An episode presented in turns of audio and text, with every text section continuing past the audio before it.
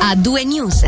Il tema della giornata è destinato ad animare il dibattito politico e pubblico anche nelle prossime settimane e mesi è di certo quello dell'aumento dei premi di cassa malati per il 2023, aumento che ha toccato in particolar modo il Ticino. L'Ufficio federale di sanità pubblica ha confermato oggi infatti il pronosticato forte aumento con il primo mensile che avrà un rincaro del 6,6% rispetto allo scorso anno. Un aumento già ingente questo su scala nazionale ma che nel nostro cantone toccherà punte ancora più elevate, esattamente il 9,2%. Nei grigioni l'aumento sarà invece del 6,8%.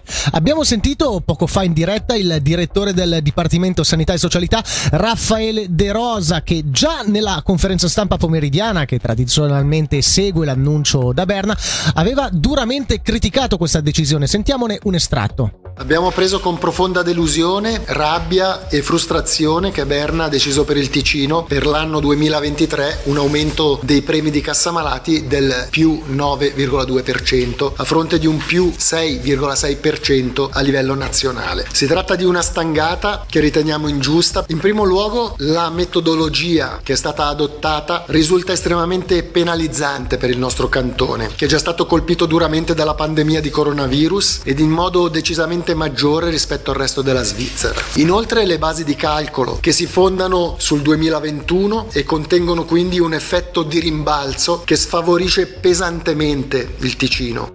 Non si sono naturalmente fatte attendere le reazioni di vari partiti ticinesi come il PS che chiede soluzioni urgenti per tutelare il potere d'acquisto della popolazione che già fatica a far fronte ai costi dell'energia e dell'inflazione. O come il PLRT che chiede anch'esso misure concrete come ad esempio agevolazioni fiscali per i figli a carico o accelerare la nuova pianificazione ospedaliera, ma fa anche appello a una presa di coscienza dei cittadini che devono essere incentivati ad assumere comportamenti che tutelino le risorse. Passiamo ora alle elezioni cantonali di aprile 2023. È notizia di oggi che Piero Marchesi si candiderà per la corsa al Consiglio di Stato ticinese. Il presidente UDC, in un'intervista rilasciata alla regione, ha dichiarato che proporrà la sua candidatura forte di una lunga esperienza politica. La notizia arriva dopo settimane di fermento, soprattutto dalla sinistra, dopo la rinuncia alla candidatura per il Consiglio di Stato di Greta Gysin e l'annuncio della non ricandidatura di Emanuele Bertoli, con Marina Carobbio che si è poi detta disponibile per la corsa all'esecutivo ticinese, mancavano invece notizie sulle intenzioni della destra ticinese. A questo proposito manca ancora l'ufficialità dell'alleanza per una lista unita tra UDC, Lega dei Ticinesi e UDF, Unione Democratica Federale, che però Marchesi ha già dichiarato di sostenere convintamente. Voltiamo pagina, parliamo ora di sicurezza sulle strade. Negli ultimi vent'anni gli incidenti con vittime sono diminuiti in Ticino del 63%. È uno dei dati emersi nell'incontro di oggi a Bellinzona dedicato ai vent'anni di strade sicure, progetto del Dipartimento delle Istituzioni in prima linea per la prevenzione con campagne e progetti puntuali che servono ad accrescere la sicurezza in ambito stradale. Un'attività di prevenzione questa che si lega indissolubilmente con l'attività sul campo della polizia cantonale, come ci spiega il comandante Matteo Cocchi. La prevenzione è un compito principale della polizia e delle polizie, quindi il seguito di una campagna legata a strade sicure deve far sì che anche la gente che si trova confrontato con il cittadino sappia dare delle spiegazioni e soprattutto faccia da uh, collante, quindi eh, sia in grado di spiegare e sia in grado di portare avanti quello che è il messaggio preventivo.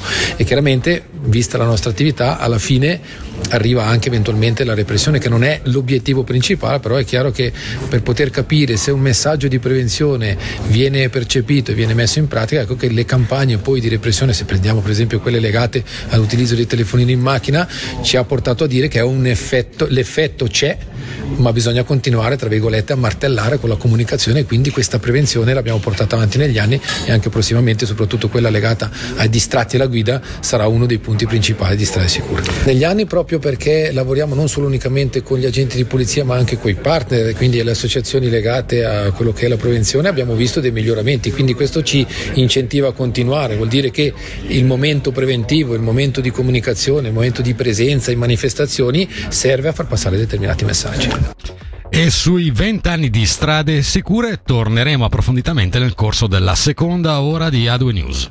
E dalla conferenza a Bellinzona di questa mattina su strade sicure rimaniamo sempre nella capitale perché la città ha fatto un nuovo passo avanti verso una mobilità più sostenibile. Questa mattina infatti è stata inaugurata la passerella ciclopedonale della Torretta. L'opera va a completare i percorsi relativi alla mobilità lenta del Bellinzonese ed è stata anche resa accessibile alle persone con disabilità.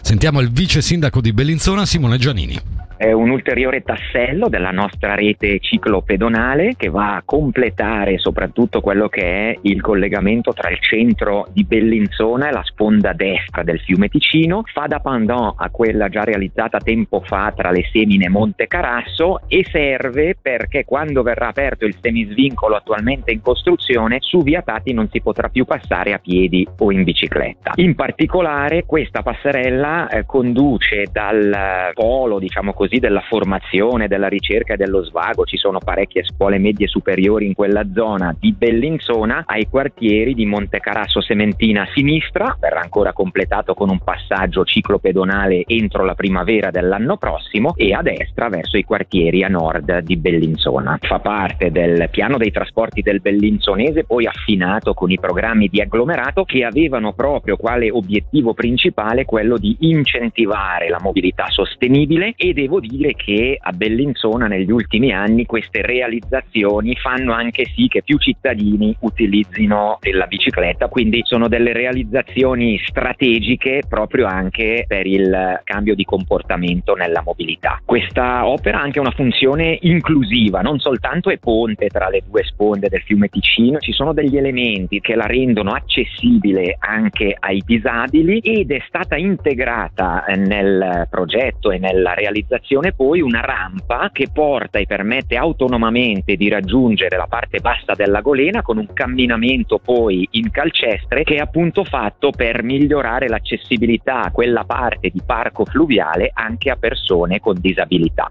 Andiamo ora a Lugano dove le riprese televisive fino a domani metteranno a dura prova il traffico con blocchi parziali di auto e pedoni. Giovedì sarà inoltre inaccessibile, da, inaccessibile dalle 9 alle 17 2017 il tratto fra Piazza Luini e Piazza Castello. La Ticino Film Commission segnala che l'accesso alle aree interessate dalle riprese eh, sarà garantito a residenti, mezzi d'emergenza e clienti degli alberghi. Anche il trasporto pubblico fino a giovedì 29 settembre subirà deviazioni di percorso e potrà subire ritardi. Eh, per ora sono poche le informazioni che riguardano eh, la produzione in corso al momento. È noto solo che si tratta, come detto, di una serie TV per un canale televisivo italiano.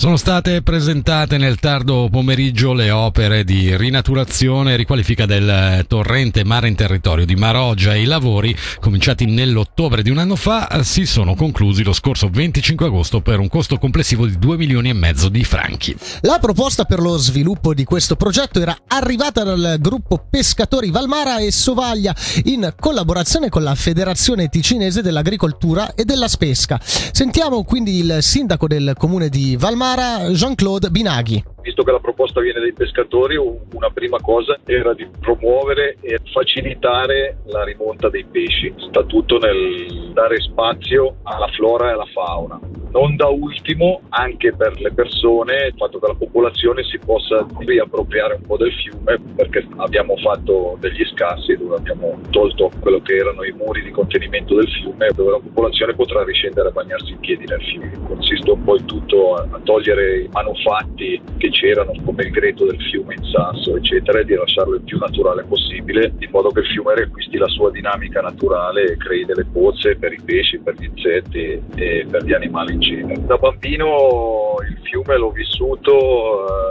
eh, ci siamo bagnati un po' più dei piedi. Evidentemente oggi è più difficile, quindi il fatto che ci siano degli accessi per la popolazione, sia una riva, questo fa sì che con gli ombreggiamenti appropriati il fiume possa essere rivissuto appunto anche dalla popolazione. Il fiume alimentava anche la nostra roggia, è un elemento importante per Maroggia perché ai tempi faceva funzionare i mulini. Quindi si è approfittato di rifare il muro di contenimento della roggia e la presa della roggia di modo che questo elemento storico possa continuare a vivere e a mantenere il carattere in sé del paese di Maroggia. Il suono dell'informazione. A due news.